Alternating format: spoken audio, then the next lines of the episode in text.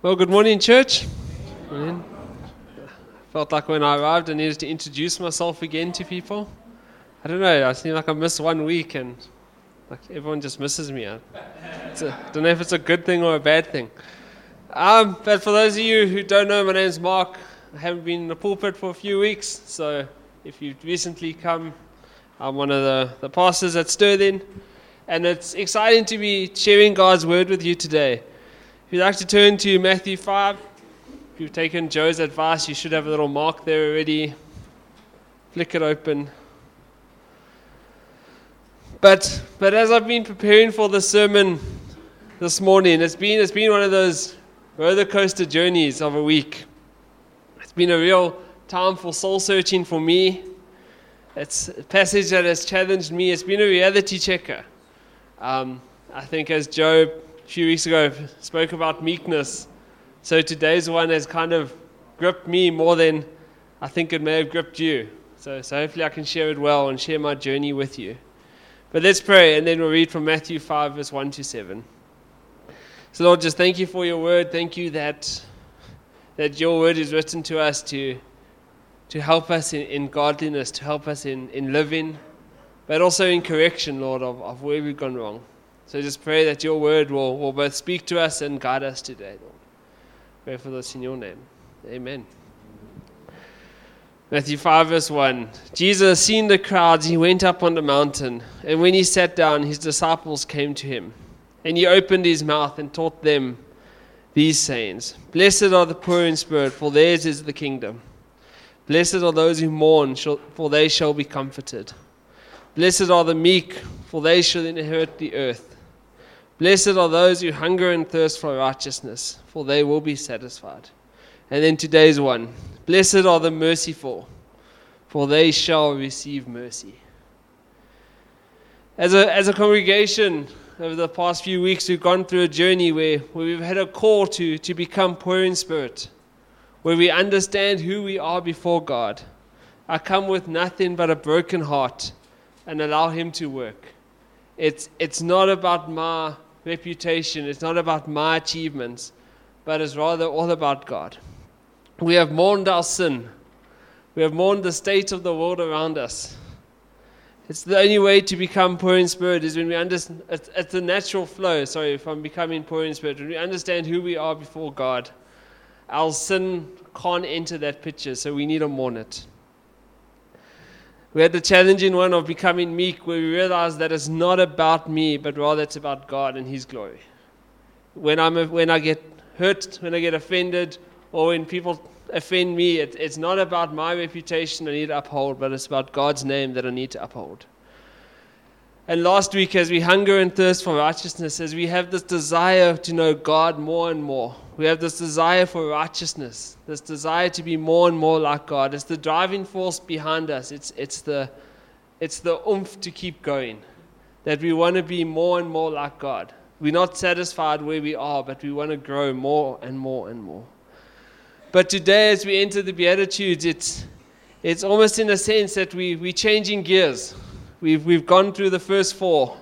And, and Martyn Lloyd-Jones explains, and Joe's already shared this, but but the Beatitudes are, are like a ladder and a foundation. We need each one to be in place in order to move up. But at no point do we ever leave one. We need all of them. It's not, it's not a, we can do this one this week and next week we stand up and we have to do something else. But rather, we need these continually in our life. It's an ongoing process that we are on. We realize that we need God again and again we realize again and again that we need to mourn our sin. We need to seek God's glory over our own. And we need to stay hungry and thirsty for righteousness. There's no point that we, we grow out of it. There's no point that we become st- stagnant. There's no point that we become stale, but rather there's this desire to go more and more. But because of the steps we've gone through, because of the, the four that we followed before, um, we see that there's a shift uh, Martyn Lloyd-Jones explains them as, as a mountain. As we, we've built up to the peak of the mountain, and, and in his opinion, the peak is those who hunger and thirst for righteousness. That's the, that's the goal. That's what we, that's what we want to be. There's no point in, in being a Christian, but we're just happy to, to stay at the bottom. There's this, need, there's this need to be hungry, hungry and thirsty for righteousness. And now he says from this point we start to go down the mountain. Doesn't make them less important, doesn't make them second grade that they're not on top of the mountain, but rather they're a result of being on top of the mountain. We have to get there in order to do this. There's a shift from being hungry and thirsty for righteousness to showing mercy to those around us. And, and in a sense, we, we move from who we are or who we need to be to what we need to be or what we need to be doing. And my first point today is that, that this passage is not a call to do something. I know this sounds very contradictory because I've just said that this, we've moved from who we need to be to what we need to do. But if, if you're anything like me, if someone tells me this is what you need to do, I'm going to go out and try and do it. I'm going to, I want to see it done. I want to get it done. But this is not what Jesus is calling us to. It doesn't say, Blessed are those who hunger and thirst for righteousness, for they will be satisfied. Therefore, be merciful, for you shall receive mercy. Rather, again, it's another beatitude. Congratulations, you know, happiness for, for showing mercy. It's not a it's not a call to do something, but rather, as, as R.T. Kendall says, that a Christian is something before he does anything. We need to be Christian before we can act as a Christian. There needs to be a change that happens, and this isn't a change that's earned by doing stuff. This isn't a change that's earned by, by going out and showing mercy. But rather, as we look at, look at the four rungs of the ladder that we've climbed already, it's, it's the result of those. We need to understand who we are before God. We need to mourn our sin. We need to seek God's interests over our own. We need to grow in our hunger and thirst for righteousness. We understand that without God, we're nothing. And this is true, church. We realize that with that, that God in God, we have everything that is required for godliness. We, we can't go out and, and do this by ourselves. We can't go out and show mercy in our own strength. it's not a call just to do something to, to get the badge. This is not the call to, to go out and, and, and go and achieve, but rather it's a result of what's already happened inside of us.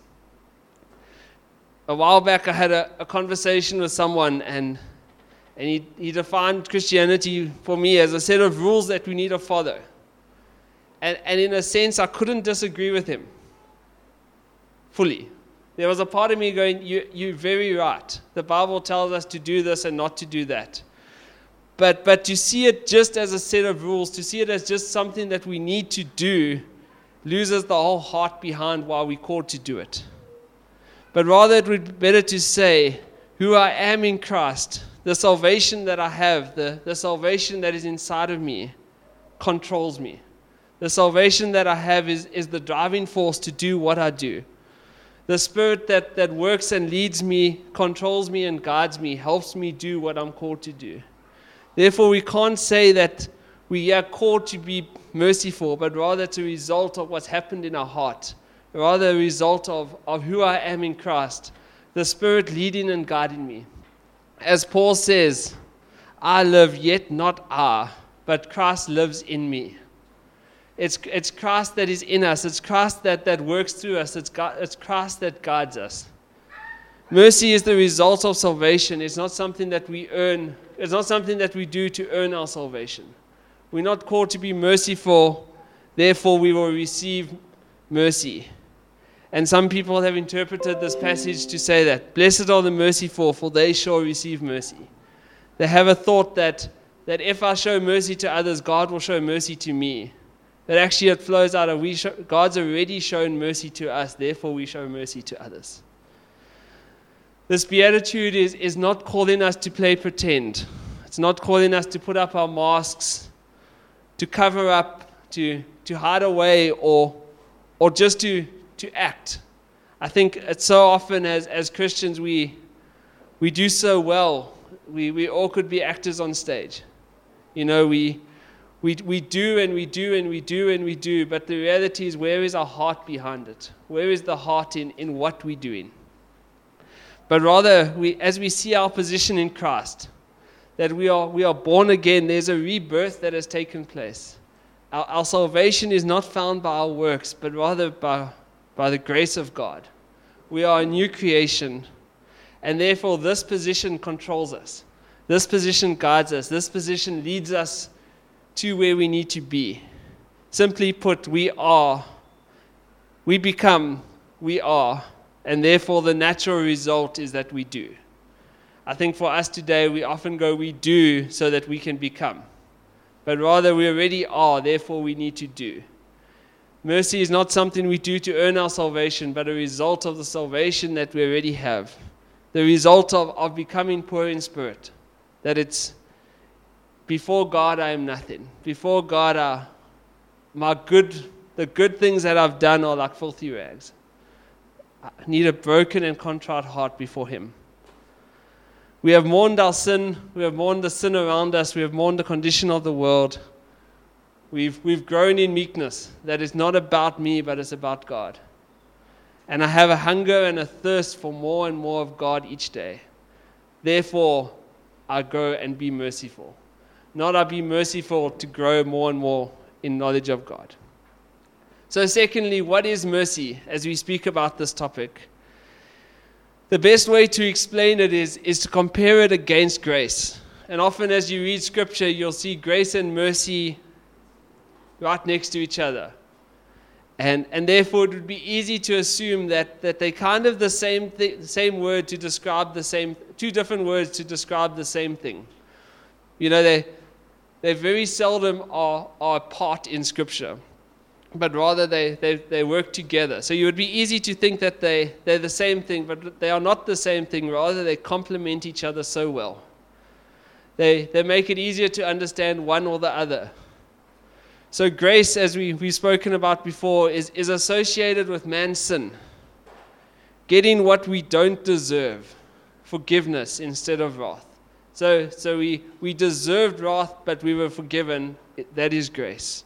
Grace is the pardon from sin, and grace has a cleansing action, it, it washes us clean. Where mercy is associated with the misery of man, and it's, and it's not getting what we do deserve. Where grace is we getting what we don't deserve, mercy is we not getting what we do deserve. We deserved wrath, except God shows us mercy. It is the relief from the effects of sin and it is help and healing. Martyn Lloyd-Jones says, Grace looks down upon the sin of man as a whole, while mercy looks down on the consequences of sin on man. Therefore, mercy is a loving response prompted by the misery and helplessness of the world and people around us. But again, I'm going to beat the same drum. Uh, when I spoke to Joe during the week, I said, I feel like half my sermon is going to be a recap of everything that's happened. Because, one, I need to, as I was preparing, I realized that I need to remember these steps. It's, it's not, it's easy to go into to do mode or, or achievement mode where you just, I, I need to do this.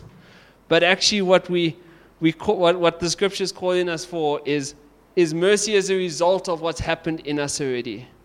We understand the mercy that God has shown to us. We have mourned our sin, which we deserved wrath for.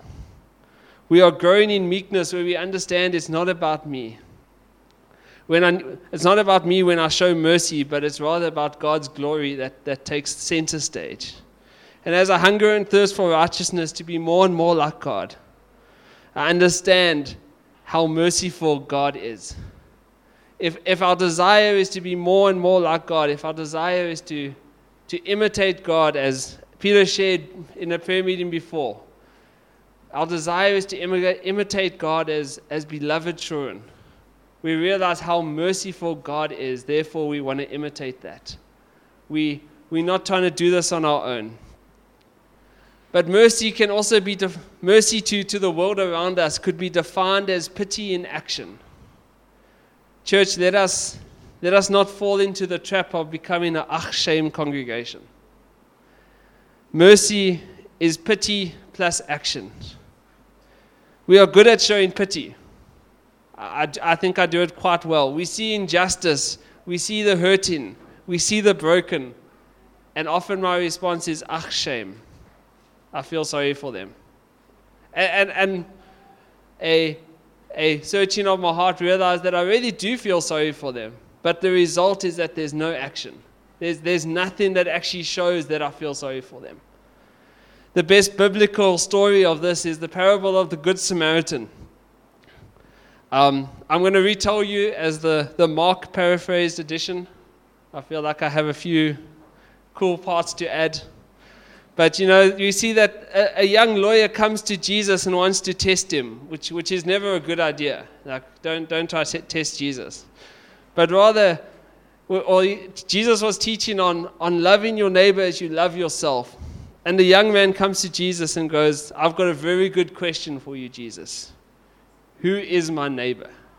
He thought he had Jesus stumped yet. Like, buddy, however you answer this, you've got to be careful.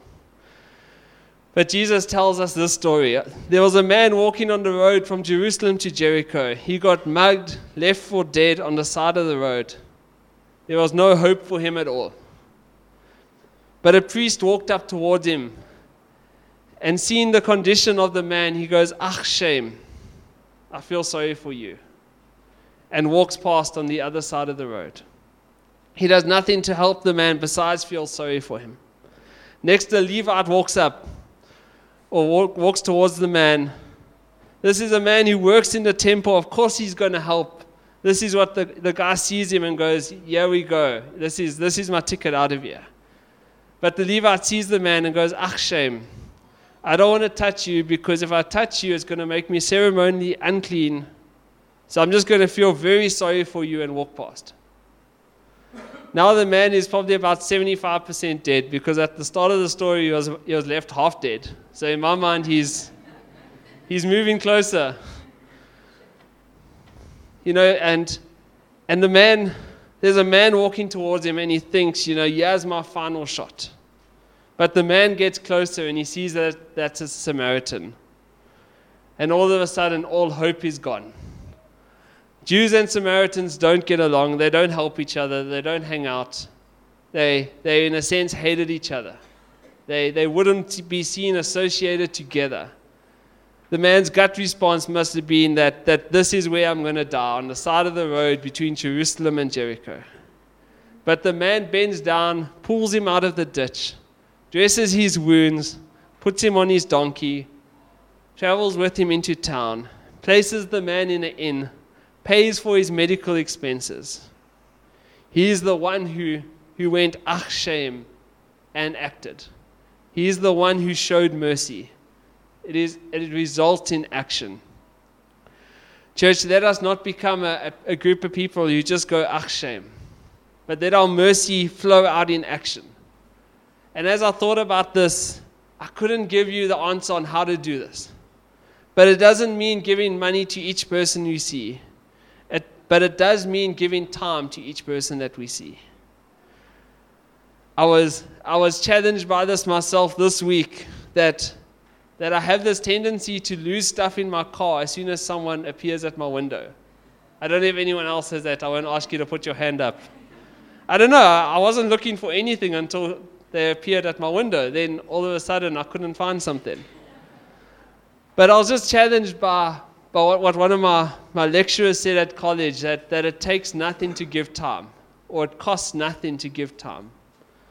So I get caught in Dever Avenue traffic quite often. So I've become very good friends with the guy who tries to sell me cell phone chargers. I think he just ex- is excited because he thinks one day I may buy something like that's why he's there. He's like, okay, eventually he's gonna buy something from me. But all it is is just how you doing? How's your day? It's it's just taking that time. It's not giving money. It's not. It's not. Sometimes it's needed, but it doesn't mean we have to do it for every person we see.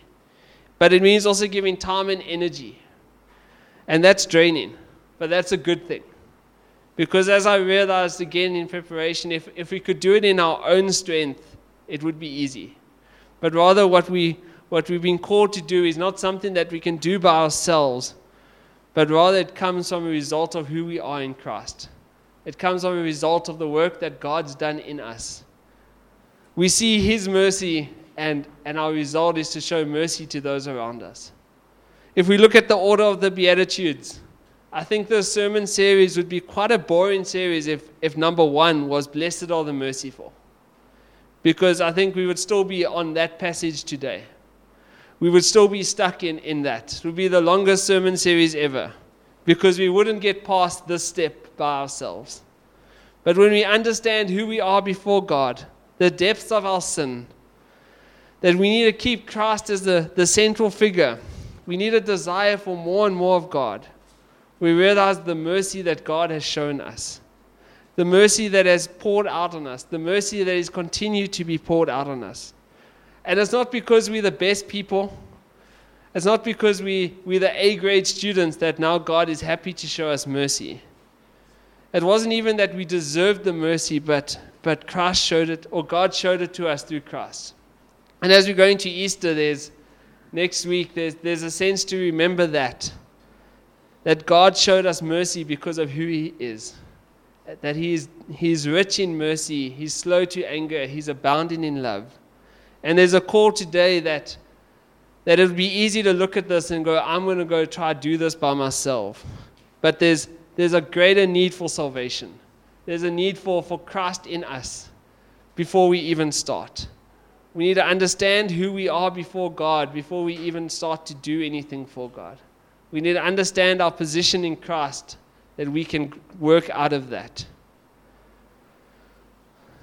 The reality today, as I realized this week, is that mercy is often against our human nature.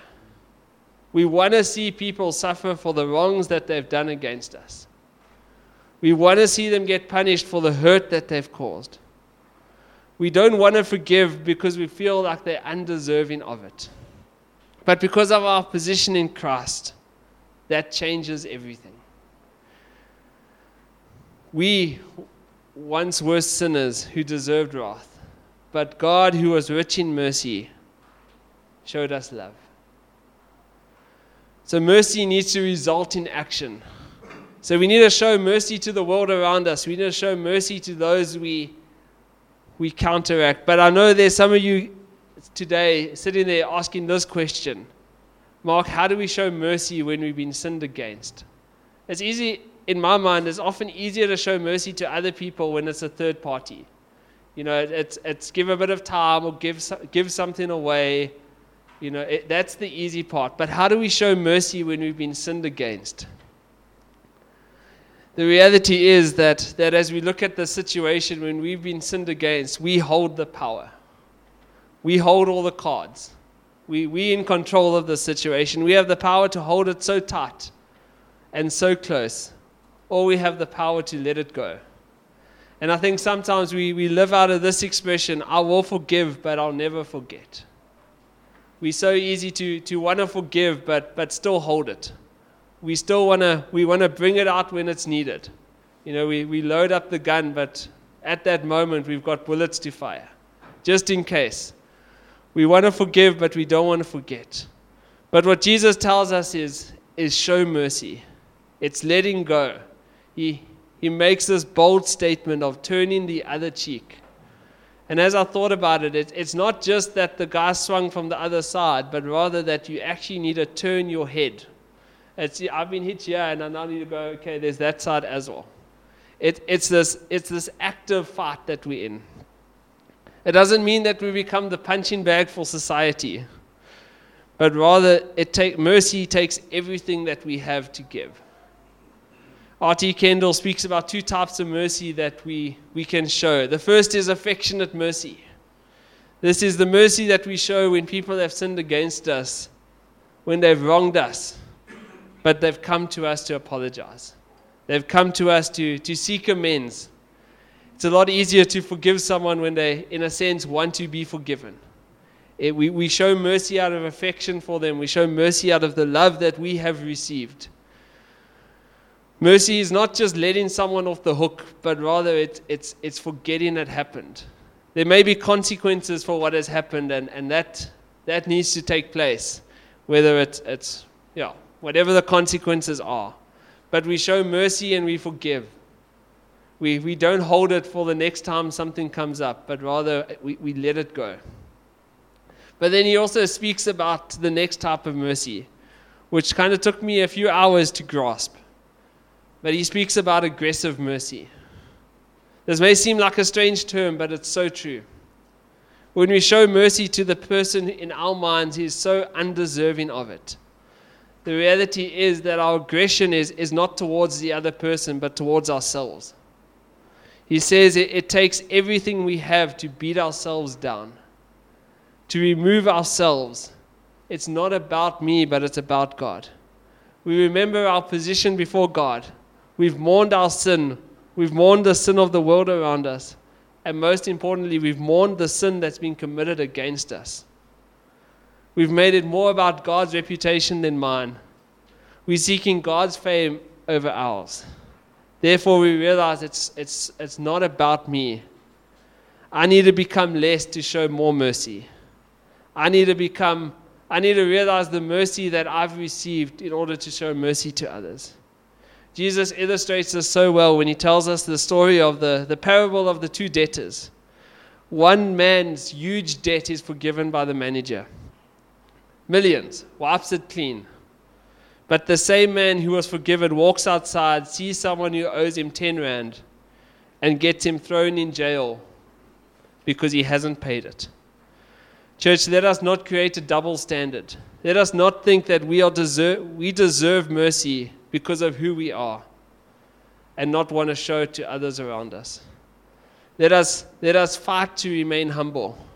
Let us fight to be merciful. Let us, not show, let us not seek to show revenge to those who have sinned against us, but rather let's fight to show mercy. Let us beat ourselves down so more of Christ can show through. So, the challenge today, church, is mercy is probably the hardest thing to do if we're going to do it alone, but also the fairest thing that we can do because we consider the mercy that we have received. We understand the sin that we were in that Christ saved us out of and the mercy that He showed us. And, and the reality as I wrap up is, is not willing to not being willing to show mercy to others shows that we're still self-righteous, we're still self-sufficient. It shows that we are not poor in spirit, that we are not meek, that we have not mourned our sin, and we have no hunger and thirst for righteousness. We feel like we can do this by ourselves. Don't, don't mishear me here. I'm not saying if we, if we struggled with it once or twice this week that the fact that we're struggling with it means we're striving for it. But if we have no desire for it, then we really need to come before God and, and search our hearts. On Friday, as I was preparing the sermon, I was driving home, got cut off in traffic, and, and Joe, Joe and I have this, he knows me well in this situation my gut response was, you know, I've been sinned against. You know, I've sat in this traffic for 20 minutes and this guy just, and then all of a sudden everything I just spoke about kind of started ringing in my own heart. It's not so much about me, but at the same time I realized, and, and Joe and I spoke about this on Friday as well, that, that as I was preparing this and, and as that incident happened on Friday, that that there's still, I still need to become poorer in spirit than what I already am. I still, I still have sin that I need to mourn. Meekness is something that's an ongoing process. We, we don't quite, we think we're there, but there's a little bit more that we need to go. And there's, there's still the hunger and thirst for righteousness that, that needs to grow in me. So, so the goal is that we become these things. But the, the, the reality is that we can't neglect being merciful because we don't think we're there yet. But rather, as we grow in these, as we grow in, in our relationship with God, so mercy flows out of that. Let us not lose heart. Let us not think that, that this is a goal that we need to achieve, but let us strive on. And as, as I wanted to wrap up today, I thought, you know, it would be great if I could give you five points to take home to be merciful. But the reality is that, that the Beatitudes aren't calling us to do something, but rather to be something. So it, it flows out of who we are, it flows out of our position in Christ. Church, let us not go out and feel like this is a goal that we need to achieve, but rather let's go out understanding who we are in Christ and live out of that. Let us flow, let that flow in us, let us that flow through us as we show mercy to the world around us. Let us pray. So Lord, just thank you for, for your word. Thank you that your word encourages us, corrects us, shows us who we are before you. So Lord, I just pray today that that again we will we'll seek our hearts before you, that that we'll get rid of the stuff that we need to get rid of, make it more about you than about us, Lord. So Lord, I just pray for us in this in this journey that we're on, Lord, that we don't we don't feel like we've made it, but at the same time we don't lose heart because it, it may seem so distant for us. So Lord, I just pray as we go into this week that that you'll just guide our hearts, lead us, correct us, Lord. So pray for this in your name. Amen.